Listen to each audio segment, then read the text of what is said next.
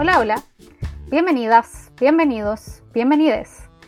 Ya es dos mil veintiuno y con este episodio comparto la primera entrega del podcast de este nuevo año.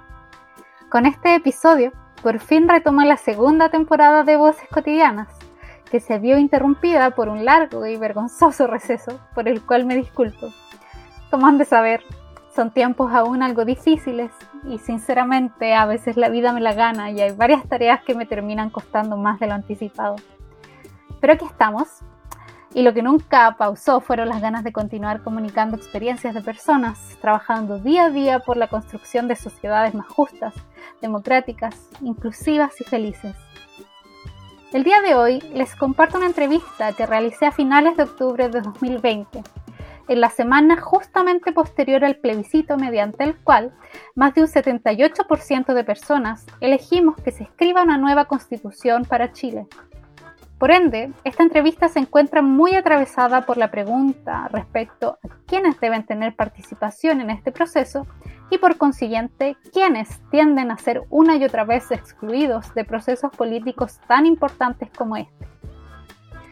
Se trata de una conversación acerca de la realidad de las personas en situación de discapacidad en Chile y del trabajo que distintos grupos y organizaciones realizan para la promoción de sus derechos. En general, este grupo tiende a ser etiquetado como una minoría. Sin embargo, las cifras más recientes, que datan del año dos mil dieciséis, indican que un veinte por ciento de las personas en Chile cuentan con alguna forma de discapacidad. En este escenario, podríamos pensar que dado que son muchas las personas en situación de discapacidad, sus necesidades son muy conocidas y abordadas en extenso desde las políticas públicas. Sin embargo, la realidad dista mucho de este ideal.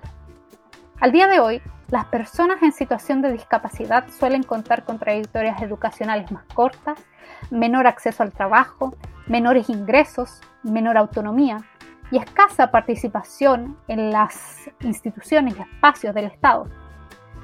Desde la política pública se define, de forma literal en algunas de sus documentaciones, que son las condiciones propias de las personas en situación de discapacidad las que restringen su participación plena y activa en la sociedad. Sin embargo, la entrevista de hoy reformula esa lectura y apunta a diferentes evidencias de que es nuestro ordenamiento político, económico y social el que excluye y discrimina a este grupo de personas. El número de personas en situación de discapacidad ya era muy grande para el año dos mil dieciséis, y frente a acontecimientos recientes, este número ha aumentado. En el contexto de las manifestaciones que empezaron en octubre de dos mil diecinueve en Chile, cientos de personas vieron afectada su visión, o la perdieron total o parcialmente debido a heridas oculares provocadas por las armas de las fuerzas de orden del Estado. Otras permanecen con problemas neurológicos significativos hasta el día de hoy. Por otro lado, las secuelas de casos graves de covid diecinueve han dejado y seguirán dejando a muchas personas en situación de discapacidad. Entonces, resulta urgente conversar acerca de los derechos y el lugar de estas personas en nuestra sociedad. Como les contaba, en octubre de dos mil veinte tuve el placer de realizar la entrevista que escucharán. Se trata de una conversación con Pablo Selles, profesor general básico, que toda su vida se ha desenvuelto como activista, y que desde su experiencia viviendo con acondroplasia promueve la participación política de las personas en situación de discapacidad desde espacios como la Plataforma Voz Propia y el Colectivo Nacional por la Discapacidad. Pablo también es miembro de Convergencia Social, partido político desde el que se postula como constituyente por el Distrito diez de Santiago, hecho concretado mucho después de esta entrevista. Esta candidatura es la continuación de una lucha en la que Pablo participó activamente y que permitió que un cinco por ciento de las candidaturas fuesen reservadas para personas con discapacidad en las listas de constituyentes. En sus palabras, Pablo desea sumarse a la Convención Constituyente para que todas las temáticas que se discutan en la Convención tengan una mirada desde la inclusión, el acceso y la diversidad, para construir un país donde todos nos sintamos reconocidos, pero por sobre todo, queridos. Sin más preámbulos, les invito a escuchar la entrevista.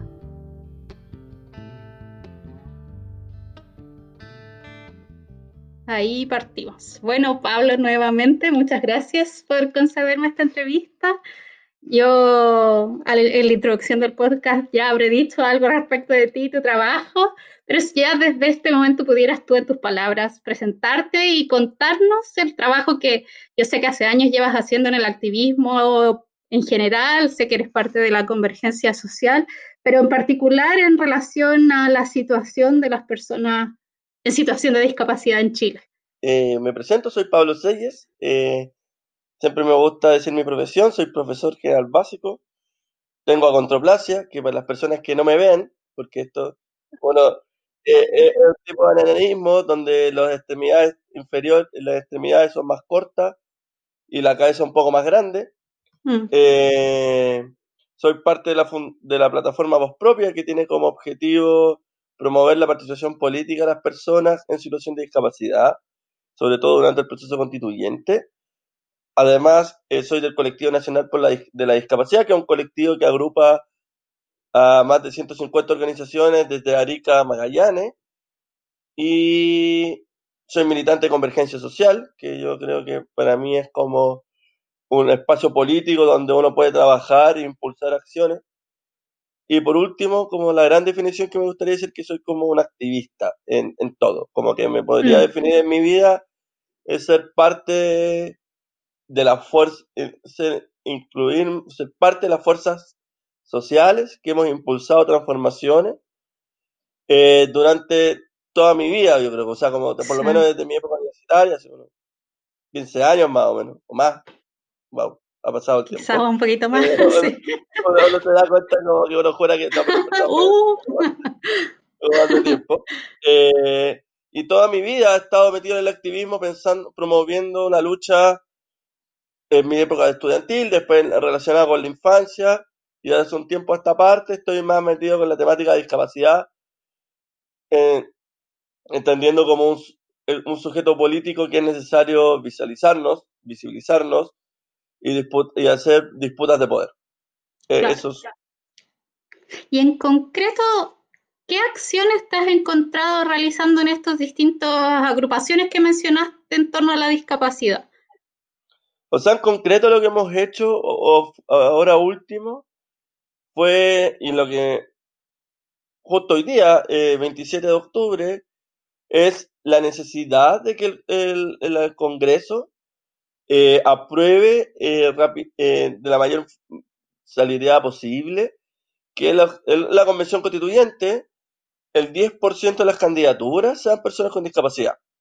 Mm. Eh, ¿Por qué es importante eso? Porque es necesario hacer mecanismos correctivos y acciones afirmativas para un grupo, para una población que constantemente ha sido excluida. O sea, las personas con discapacidad, el cincuenta por ciento de las personas con discapacidad son del primero y segundo quintil, eh, solamente tiene en promedio ocho coma seis años de escolaridad versus los doce años de escolaridad que tienen las personas sin discapacidad. Solo el cuarenta por ciento de las personas en, en situación de discapacidad trabajan, ya sea formal o informalmente, e incluso las personas que trabajan formalmente con contrato, por lo general ganan un veinte por ciento menos, eh, el cuarenta por ciento de las personas en situación de discapacidad necesitan algún grado de apoyo, de, mm. de cuidado, y el ochenta y uno por ciento de las personas en situación de discapacidad tenemos tres o más enfermedades independientes de nuestra condición. Entonces, mm. en un país donde la salud, para financiar los servicios de salud, si no tienen la suerte de haber nacido, como en mi caso, eh, en una familia con condiciones económicas, tú tienes que estar uh, siempre en base a rifas y bingos para solventarte. Exacto. Y bueno, y tuve la suerte de nacer en mi familia, que me ha dado todas las condiciones de apoyo económico, claro, social, para poder, y ahora puedo conversar contigo. Quizás en estos momentos no podría estar conversando contigo, tendría que estar, claro, planeándome la vida para, para poder financiarme algún servicio. Entonces, en ese sentido, es importante, y además, es importante que las personas con discapacidad estemos presentes en la, en la, en la redacción de la nueva Constitución.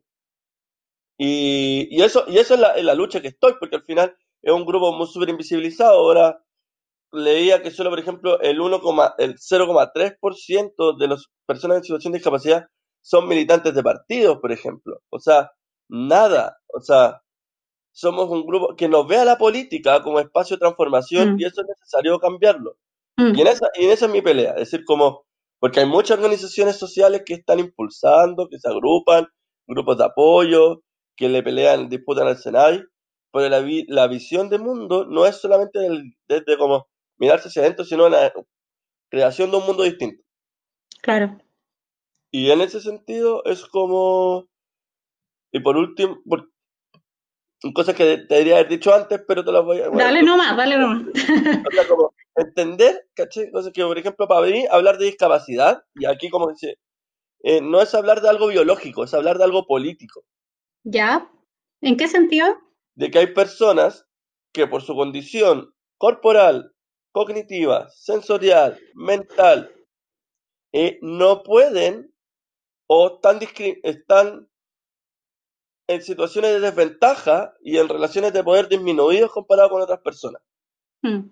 Porque al final, tú tener discapacidad por sí mismo eh, o tener una condición distinta no es necesariamente discapacitante o no es necesariamente una, una situación que te provoque discapacidad. Tú, la sociedad en su conjunto genera mecanismos tanto en la, tanto en la, en la arquitectura estatal, como no solo en la infraestructura, sino en la arquitectura, el modelo del Estado, el modelo de relaciones de las empresas, mm. el modelo de relaciones del tú a tú, que te hace ser discapacitante y mm. hace que las personas, por su situación corporal eh, o física, para haber nacido en un cuerpo distinto, se claro. vean relegados a los espacios de poder. Misma situación que viven las mujeres, misma situación sí. que viven los afrodescendientes, misma situación que viven las, las personas con pobreza, misma situación que viven los migrantes, misma situación que viven la niñez, misma situación que viven los, las diversidades sexuales, las disidencias sexuales. O sea, claro. O sea, en el fondo es una categoría de discriminación y exclusión que ocupan mm. las cosas que esta persona tiene discapacidad.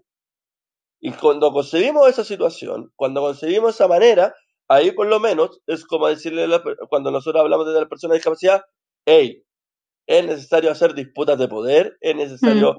hablarle a las nuevas personas, la, al Congreso, o sea, como... Mm. y Y no solo, ojo, y no solo para hablar de temas de discapacidad, o sea, como, ah, ya, que van a hablar de salud, de ajuste razonable. No, lo que queremos hacer nosotros es hablar desde la discapacidad. Es claro.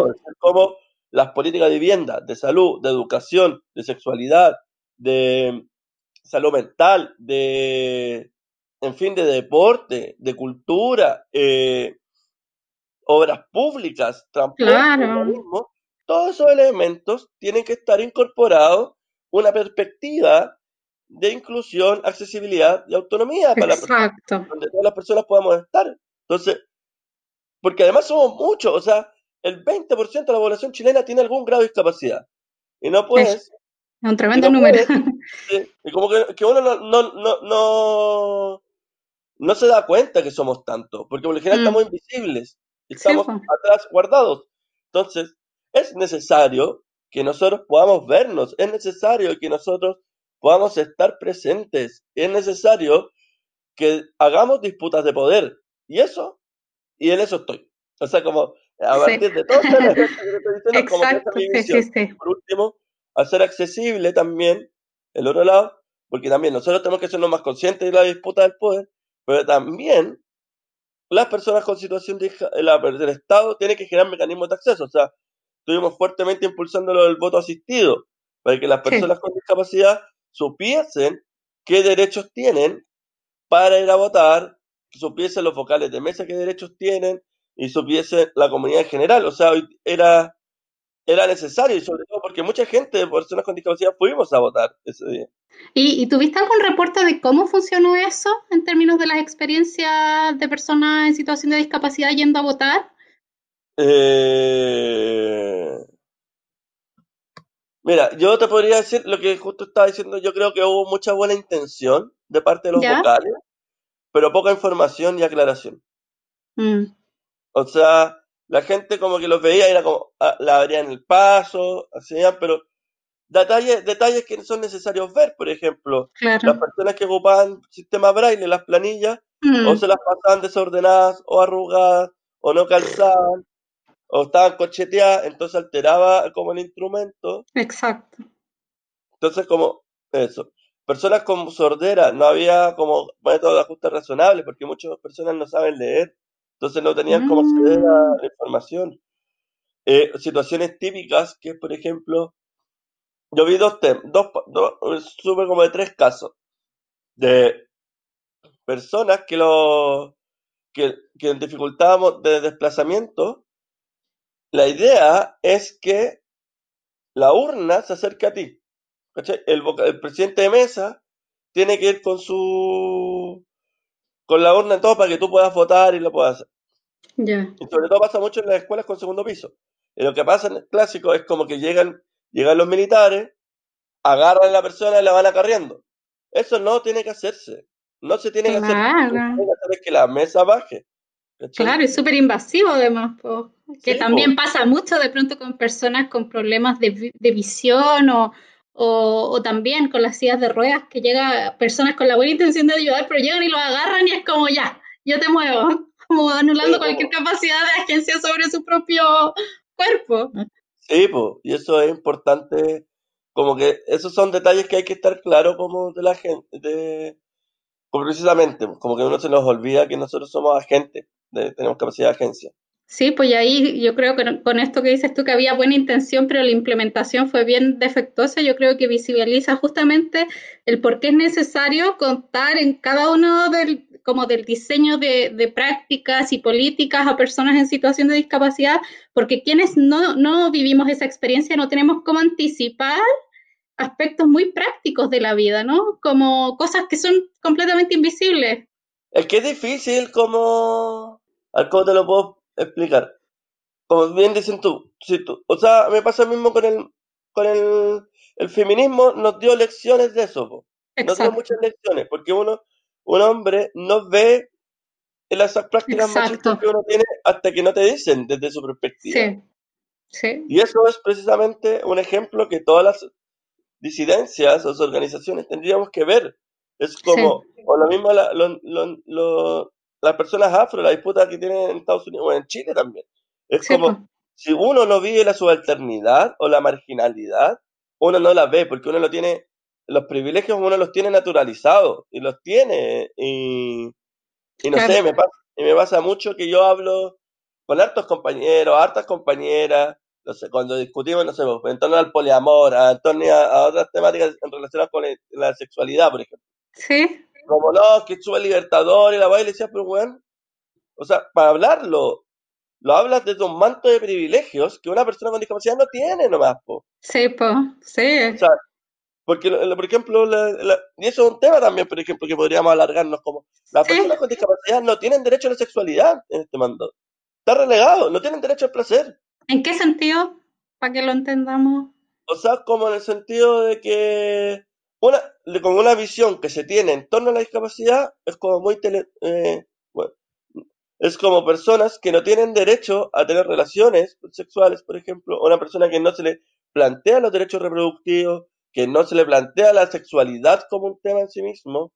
Mm. Y hay temas, por ejemplo, o sea, por ejemplo, en Chile no se habla, por ejemplo, del sexo asistido, las personas que tienen dificultad motora y que necesitan un asistente para poder, claro.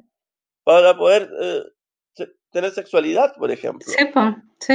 O todas las relaciones que existen de, en torno a tu identidad, por ejemplo, que hablan de, de procesos de discriminación o, o de desencanto de, en, en torno a tu identidad como persona, por ejemplo, por el rechazo en, en torno a tener pareja, eh, cuántas sí. personas adolescentes, yo porque yo lo viví, lo hemos vivido todos, vivimos esa crisis entendiendo que no éramos seres atractivos, que no éramos seres atrayentes, que no teníamos capacidad de tener relación de pareja, y eso, bueno, como tú eres psico, eso, el evento afecta a la construcción de identidad de las personas. ¿No?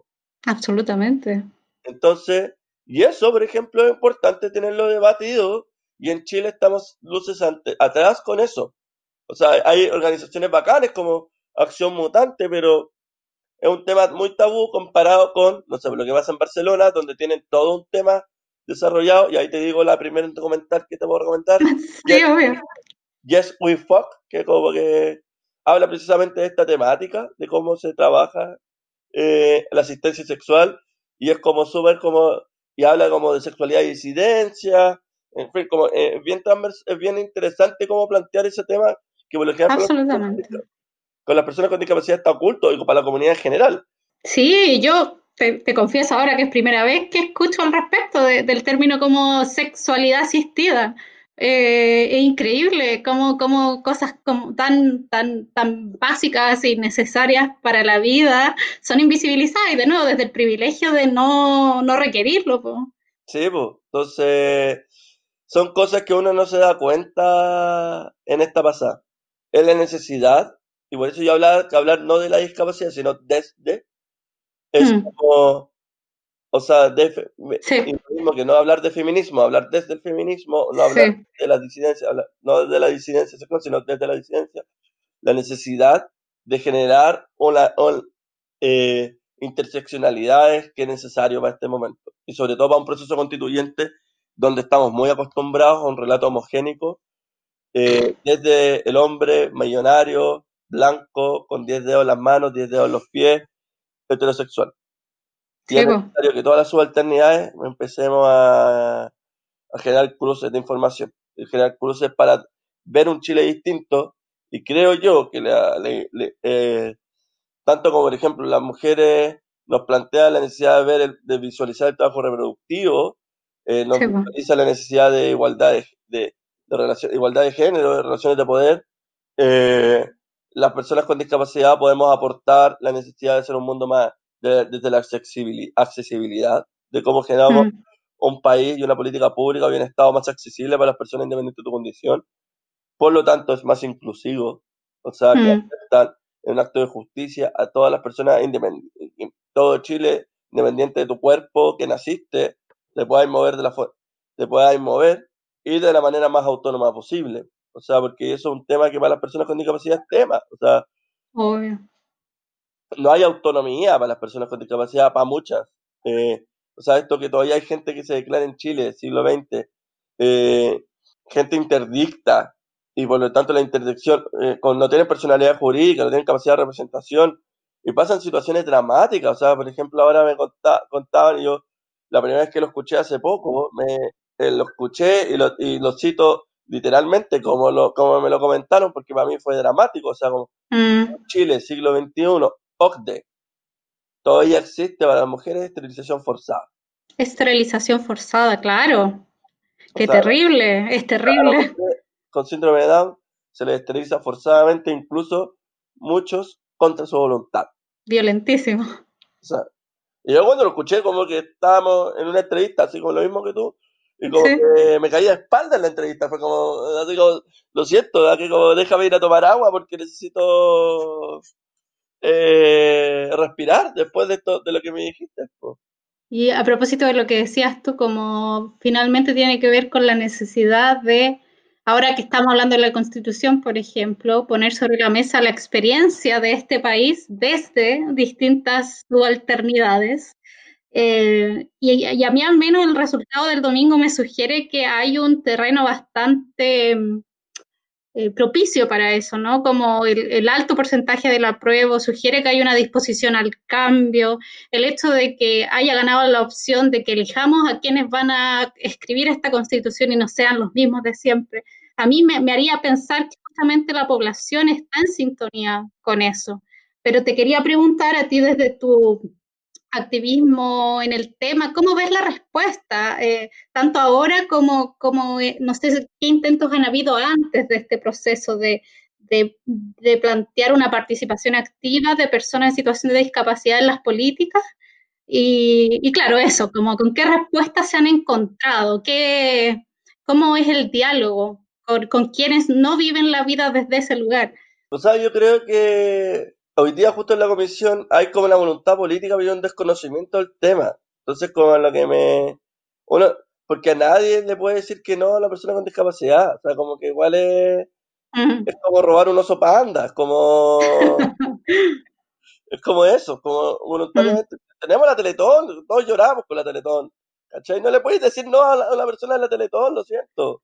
Aunque claro. Usted no le, le decís, pero aunque te lo vaya a cagar, pero en la tele no le decís que no, no.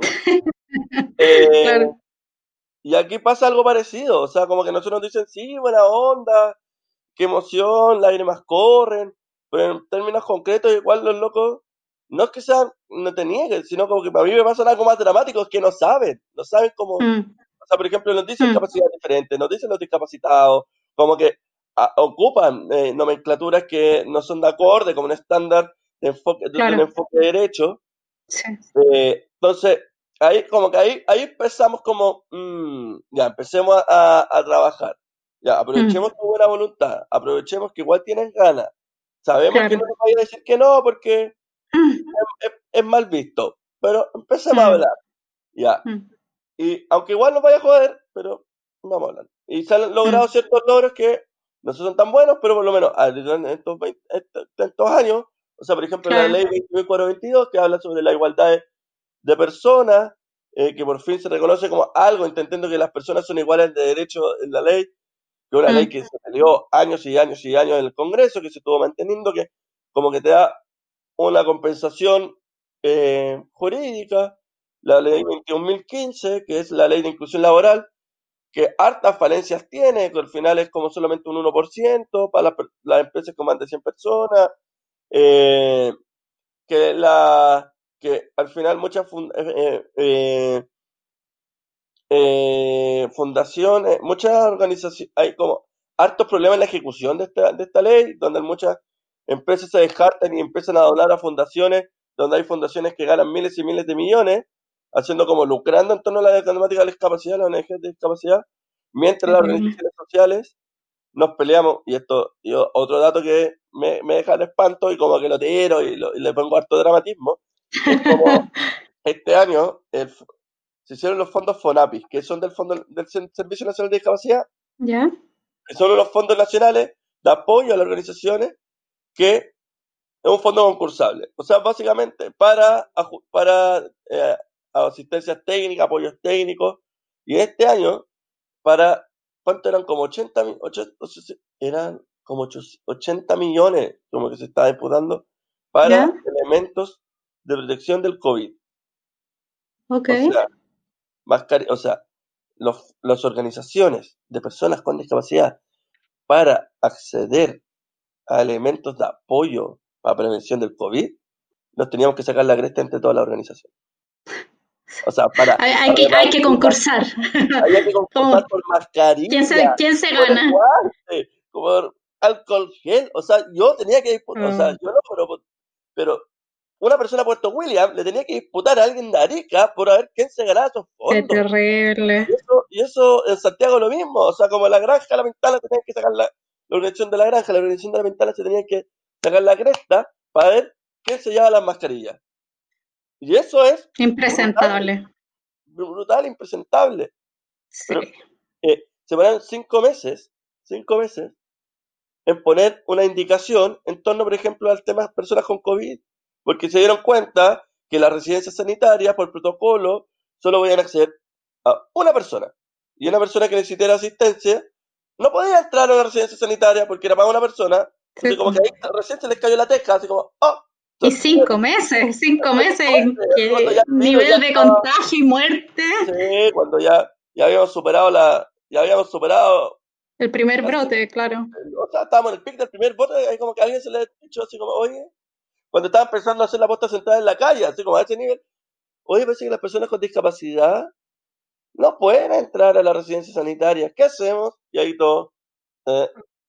Entonces, bueno. bueno, es que son cosas que, claro, tú las vas diciendo y suenan de un nivel de obviedad, pero, pero han estado por años y años invisibles, po. Como... Es que lo que pasa es que no es obvio, po. Ese es el punto. Sí, pues, obvio, obvio, sí, pues.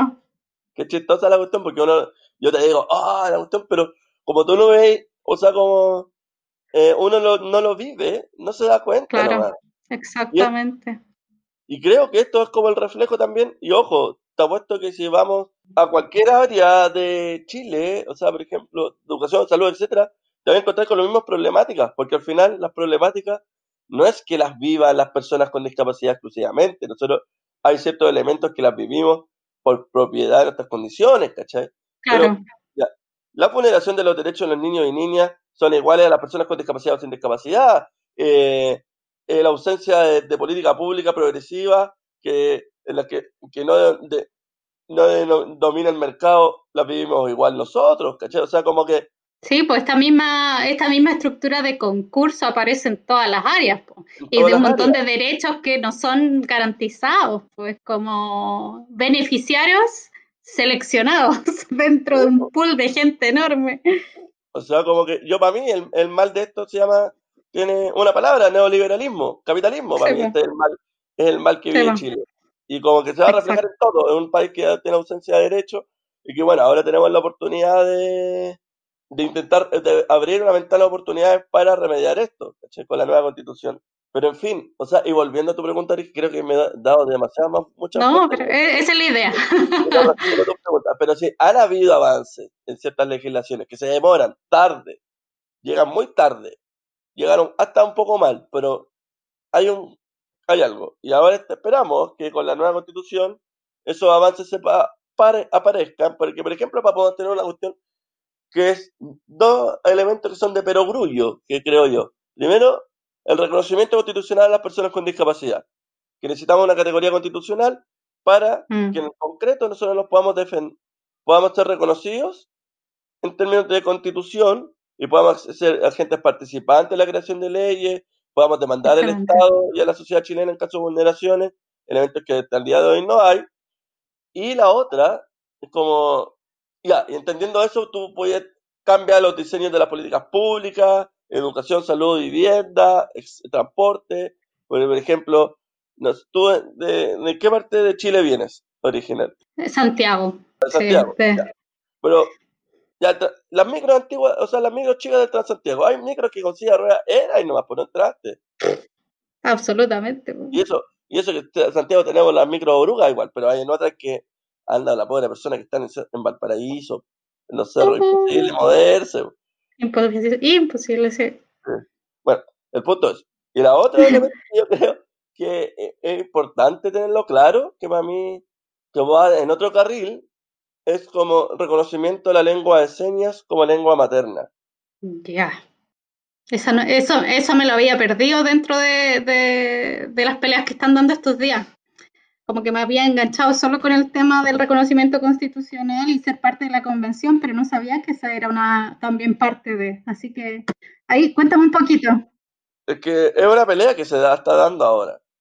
Mm. O sea, la comunidad sorda, que representa una buena parte de este, de este país, eh, tienen barreras de acceso, simple, al acceso a la información y acceso a la comunicación por desconocimiento del tema, o sea, y por desconocimiento del Estado, que no se, no se da cuenta que, por ejemplo, en todos los servicios debería tener alguien intérprete de señas, eh, que interprete claro. bien, eh, que en todos los canales al menos haya una persona que tenga, no, no, no en uno, entonces tengan que tengan el monopolio de la información, ¿caché? Mientras nosotros Exacto. estamos con la libertad de elegir el canal que nos guste, ellos no pueden. Mm. En las escuelas también, como que, por ejemplo, puede haber Eh, reconocimiento de esto para que se puedan comunicar con sus padres, con los niños, y no tengan que ir como en espacios diferenciados.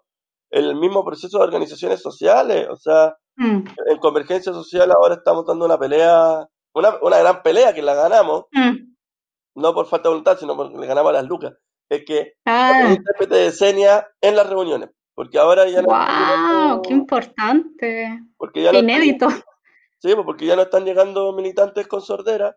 Entonces necesitamos eh, milita- necesitamos eso, po. Y ahora lo, lo estamos peleando, así como, y creo que sería el primer partido en Chile que va a tener intérprete de señas en sus reuniones wow. para las personas con situación de discapacidad, o sea, de sordera. Y eso no debería ser un partido, debería ser como una... Una norma. Una norma, ¿cachai? Y esa, y esa norma es importante pelearla. Y lo Excelente. Otro, creo yo, como otro, otro tercer carril, es el reconocimiento de las cuidadoras. Las cuidadoras. Eh, la discapacidad está asociada mucho a la pobreza y mucho sí. al abandono de, de las mujeres en el cuidado de las personas en situación de discapacidad, donde muchas han tenido que dejar de trabajar o de desarrollarse plenamente en sus vidas en pos del cuidado de alguien, sí. en, salvo la pensión de invalidez, que son menos de ciento veinte mil pesos, no hay ningún elemento que te reconozca, las reconozca. O sea, no tienen derecho a jubilación, no hay un sueldo, no hay pensión, no hay seguro de salud, no hay seguro de cesantía. Y, y hemos visto, no sé si te has dado, bueno, bueno resulta en casos dramáticos de personas que, que se quedaron cuida- no sé, cuidadoras que se quedaron cuidando a la persona y se murió la cuidadora y se murió automáticamente a los meses, a los días después por falta de cuidado. Uf. La persona en situación de discapacidad, y esa persona murió en el abandono, en la pobreza, etcétera. Y eso es un estado que es necesario reconocerlo, como en esa absolutamente cuida, cuida, cuidado de eso. Y ahí, mucha, yo la, la, le agradezco profundamente al movimiento feminista porque dio la alerta y masificó ese tema. Sí, pues. Ah, no sé, me pasa que voy a intentar, porque siempre me pasa que hablo y como voy para abajo, pero quiero siempre poner un poco de esperanza. Yo creo que esos elementos son, son situaciones que se están haciendo, que eh, van mm. por más caminos. Y por eso yo hablaba hace un rato atrás de como la necesidad de ser interseccional todo, que nos permite sí, pues. encauzar ciertas demandas, y esa demanda yo creo que es plausible ganarla, es plausible de que nosotros la tengamos claro, que el Estado, eh, el, el Estado en su conjunto, con los tres poderes, con los tres los cuatro poderes del Estado, mm. eh, la sociedad en su conjunto, naturalicemos y empecemos a impulsar situaciones así. Sí, pues. Y por último, yo creo que la cuarta, un, un cuarto eje, que para mí es importante, va por un va por una señal política a un grupo de la población que desde el dieciocho de octubre del año pasado ha quedado en situación de discapacidad, no por tener una limitante, no por tener una condición, sino porque el Estado de Chile promo, los, promo, eh, vulneró sus derechos y promovió que quedan en situación de discapacidad. Tenemos en Chile personas con ceguera, tenemos en Chile personas en estado vegetal, tenemos en Chile personas mutiladas, básicamente porque los agentes de represión del Estado, llámese carabineros, militares, P D I, bajo órdenes de condicionaron, promovieron, condicionaron esa situación. Sí. Hasta el día de hoy no ha habido ningún gesto de verdad, re, justicia Nada. y reparación. Y eso Exactamente. Es necesario. Ni siquiera el reconocimiento. Digo, es necesario, es necesario. Es necesario hacer eh, algo en torno a esa temática. Eh, no puedes. Bueno, también ahora muchas personas con COVID que quedaron, van a quedar con secuelas, discapac- eh, mm. eh, que pueden quedar con discapacidad. Esos son elementos que nosotros tenemos que estar atentos a la a lo que se está viviendo. No puede ser de que sí. eh, ha habido tanto daño, ha habido tanto dolor, ha habido tanto sufrimiento de personas. Y que el Estado no, no se haga cargo. Y bueno, yo creo que también es por último con lo que estoy acá también, ¿no? O sea, como sí. disputar eso, como reconocimiento, como... Eh, no me gustaría que Gustavo Gatica y Fabiola Campillay, por ejemplo, no, no tuviesen justicia, no tuviesen un grado de reparación. Exacto, exacto. No se supiese quién los disparó, quién dio la orden. Esas son cosas que hasta el día de hoy sigue manteniendo oculta. Sí, y, y en que nosotros mantengamos la denuncia viva se juega el sí. que esto no se naturalice ni se normalice como sí. algo que puede suceder y, y quedarse impune en el fondo. Sí, ¿cuántas veces pasa eso y nosotros no nos hemos dado cuenta? Sí.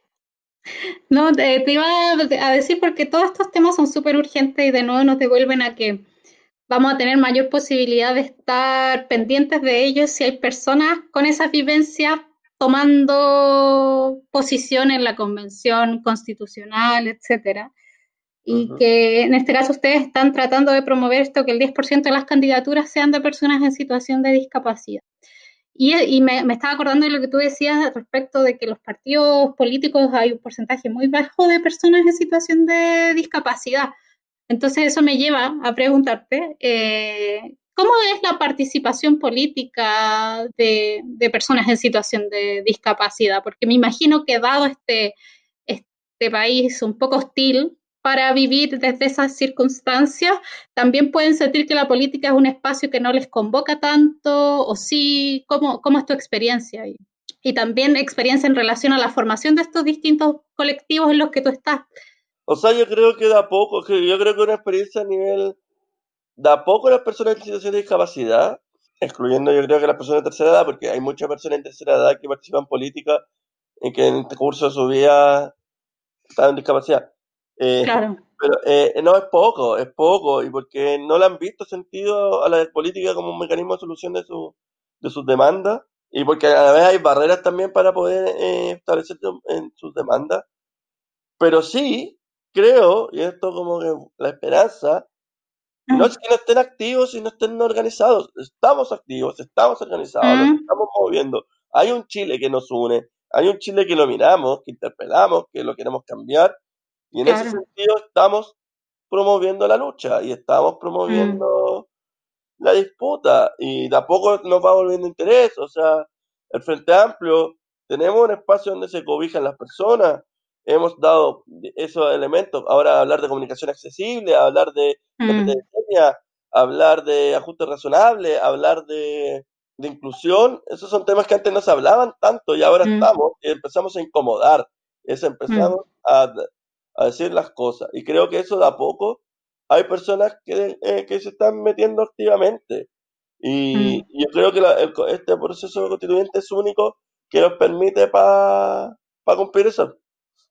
Sí, sí, suena, suena, suena esperanzador. Oye, y Pablo, tú, bueno, desde el principio te planteas como un activista que llevas harto tiempo en esto. Eh, pensando en que yo sé que este podcast, sobre todo lo escuchan personas en frentes similares, tratando de generar cambios hace rato, desde la infancia, desde el feminismo, desde la educación, desde eh, cosas tan... tan básicas como alimentarse, las huellas comunes, etcétera. Eh, ¿Qué aprendizajes tú has desarrollado desde este activismo ligado a la discapacidad y otros, y que compartirías con, con, con personas inspiradas por, por, por objetivos similares? Es difícil la pregunta, muy, muy amplia. O sea, yo creo que a mí me pasa, y esto es lo que he tenido que aprender en muchos lados, es como lo que más he aprendido es intentar buscar lo más difícil que todo, que es que ir a los ritmos que la organización quiere. Y como, mm. pero a la vez que la organización tenemos que entender que tenemos que ir a ritmos que la sociedad necesita. Mm. Y me pasa porque yo voy de, voy de, por ejemplo, me pasa, yo voy de una organización que se llama Convergencia Social, de un partido político, sí. que estamos en una dinámica, en una rueda que vivimos, pensamos, sociedad, así como, bueno, pensamos la sociedad, estamos todos viendo como, por allá va el camino, esto es lo que hay que disputar. Mm. Y de repente estoy con personas con discapacidad que les cuesta moverse, les cuesta mirar, les cuesta. Entonces, mm. los ritmos de trabajo van en otra esfera. Y yo voy así, en re. Entonces, como, como que uno ya tiene lista la clara, la película, hay que hacer esto. Y como que uno mira allá y todavía están como en el paso veintitrés, cuando yo voy mm. en el mil, y es como. Mm. Mm. Y como que yo miro y es como, wow. Entonces, lo que mm. hay que hacer. Y el aprendizaje es que la, ir intentando acercando los conductos, los caminos, para llegar a, a, a un mismo caminar. Y eso es difícil. Mm. Y creo que eso, me, por ejemplo, uno de los beneficios de la pedagogía es mm. poder llegar a esos caminares, poder intentar equilibrar, como poder hacernos entender, de buscar diálogos, puentes en común, lenguaje. Porque al final todos vivimos los mismos males del, del neoliberalismo de la sociedad, pero como lo habíamos visto desde otras perspectivas, desde los otros espejos, al final tú lo ves desde tu foco. Entonces lo que mm. hay que hacer es intentar que todos podamos hablar del de mismo, que nos haga sentido los mismos códigos, que nos haga sentido los mismos lados. Y eso también es difícil, porque es encontrarse cuando tenemos una sociedad que es súper aorganizativa, que fomenta la desorganización, que fomenta mm. el individualismo, que fomenta el eh, yo miro para adelante, no miro para el lado, ni me importa, claro. yo tengo que fomenta, en el fondo fomenta la competencia, que es básicamente cagarte al rival, que, que sí. tu, tu vecino no es tu apoyo, es tu rival y tienes que cagártelo, perdón. Sí, espero, pues. Eh, eh, sí, no tal y cual. Eso, y, eso, y eso es importante, y eso es como el lento, y de a poco ya han dejado de ser tan lento, es bacán eso, como en este proceso de la organización, de, de generar tejido social, en el generar lazos, en entender que ese lazo, ya que nos vimos, lo asociamos, entendemos lo que vemos, podemos mirar al frente, podemos disputar elementos más complejos, y eso se está dando, y creo que esa gran cadena de llamadas de mar- se, va a da- se está dando, y creo que el movimiento estudiantil nos da lecciones sobre eso, el, el que impulsó el dos mil seis en adelante. El movimiento feminista da cátedra sobre esa situación. Los movimientos de disidencias sexuales ahora también lo están haciendo.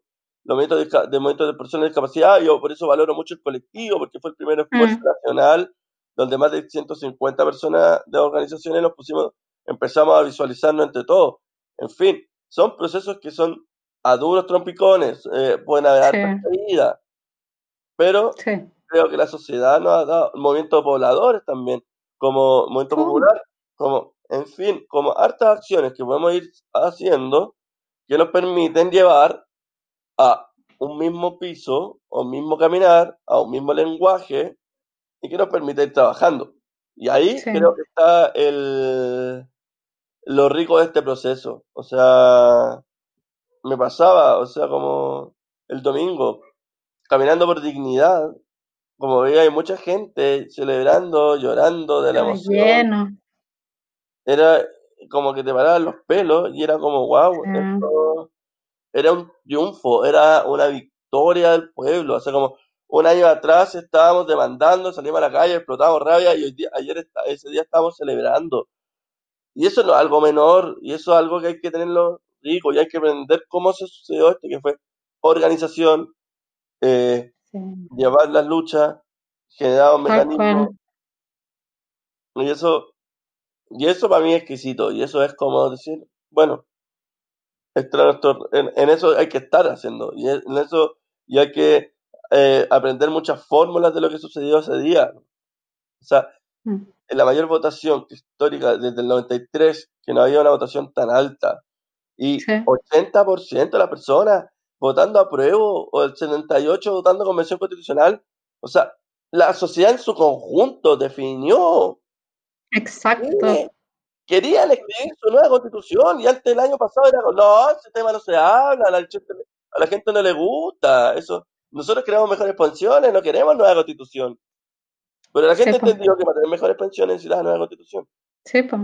Y eso también nos muestra lo importante, la capacidad de sorprendernos también, pues, y de, de, de cuestionar nuestras expectativas, y también de, de tener esa paciencia de los procesos que son largos, porque lo que pasó el domingo eh, puede verse como un resultado del estallido, pero tiene raíces, por cierto, más, como más lejanas también, pues, como toda esta... esta de ímpetu de salir a la calle desde el dos mil seis, dos mil once, también sus paralelos con el plebiscito del ochenta y ocho, entonces eh, es bonito pensarlo así pa, porque cuesta, pues, porque claro, como decías tú, por cada logro puede que hayan tres caídas, pues, entonces hay que, hay que desarrollar esa capacidad de mantenerse. Sí, pues. Me cuesta pens- eh, ver cosas que no sean tri- con triunfo, o sea, como uno está acostumbrado a la derrota. Mm. no, no estás acostumbrado que te, te caguen, que te bajen los sueldos, que no te contraten, o, o votar por el por el candidato que no va a salir, que no va a salir, que después ya te cagó la electo. Pero hay momentos que uno tiene que triunfar, pero uno tiene que llegar a estos momentos, pues, y ahora tenemos que acostumbrar a los triunfos, tenemos que acostumbrarnos a, a crear la sociedad que queremos. Me encanta, sí, tal cual. Oye, y a propósito de esa vibra más positiva, aquí llega el momento que te anunciaba.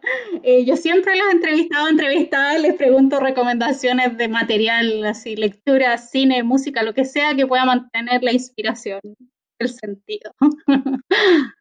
A mí, el que me, hay un autor que me fascina mucho, que son las eh, Perla y Limebel. O sea, yo lo recomiendo leerlo todo, todo lo que sea. Mm, eh, sí. eh, Las crónicas del Le- Maldito Amo. Cualquier crónica del Limebel siempre se agradece. De Perla y Cicatrices, un hermoso libro que habla, te narra muy bien lo que son los noventa y los ochenta. Mm. Eh, creo yo que para mí es su poema, que el poema que más me... O sea, más que un poema, es eh, el Yo hablo por mi diferencia, su manifiesto, cuando él es, es, habla, le habla al P C, así como diciéndole, man, esta es la realidad que vivimos las personas con disidencia eh, sexual. Para mí me caló hondo, porque para mí fue como un golpe de...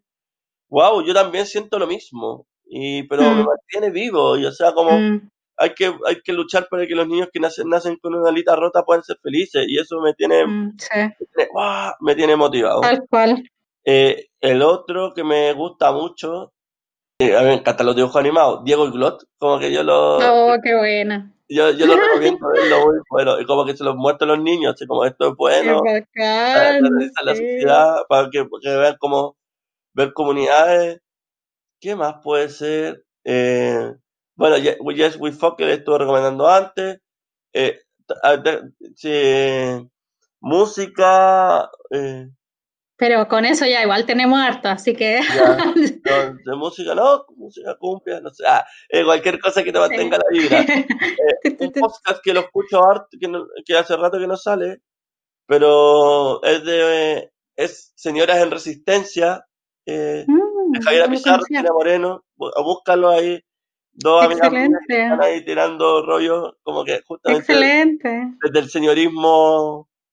Me eh, encanta. Como, como lo vean, yo creo que es eh, un podcast muy interesante. Eh, nada, así, ah, y lo otro, lo último que siempre me gusta rememorarlo es Game of Thrones. O sea, obvio que es clásico, pero me gusta. Eh, yo lo, lo recomiendo mucho para las personas con acondroplasia y incluso me sirvió para mí. Por el, pers- eh, por el personaje Tyrion Lannister, que es una persona sí. que te plantea eh, las personas con enanismo dejamos de ser el bufón, el payaso, a ser mm. locos que éramos eh, cabrones. O sea, como que el loco era sí, inteligente, era capaz de generar cosas. Y, y eso a mí me, también me, me sirvió mucho. Súper importante para la visibilidad y representatividad. Bacán. Oye, qué buena, ya, me quedo con muchas ganas de explorar esas cosas y, y nada, pues muchas, muchas gracias, Pablo, de verdad. Como que en este ratito ya, ya aprendí harto de cosas que no me había planteado. Ya, pues. Así termina un nuevo episodio de Voces Cotidianas. Les agradezco por volver a sumarse a este podcast y a quienes pueden estar sumándose por primera vez a él, les invito a escuchar los capítulos anteriores, que muestran el trabajo de muchas personas jugándosela por el cambio social y problemáticas aún vigentes en Chile y que será muy importante tematizar en este proceso de definición de una nueva constitución. Nos vemos.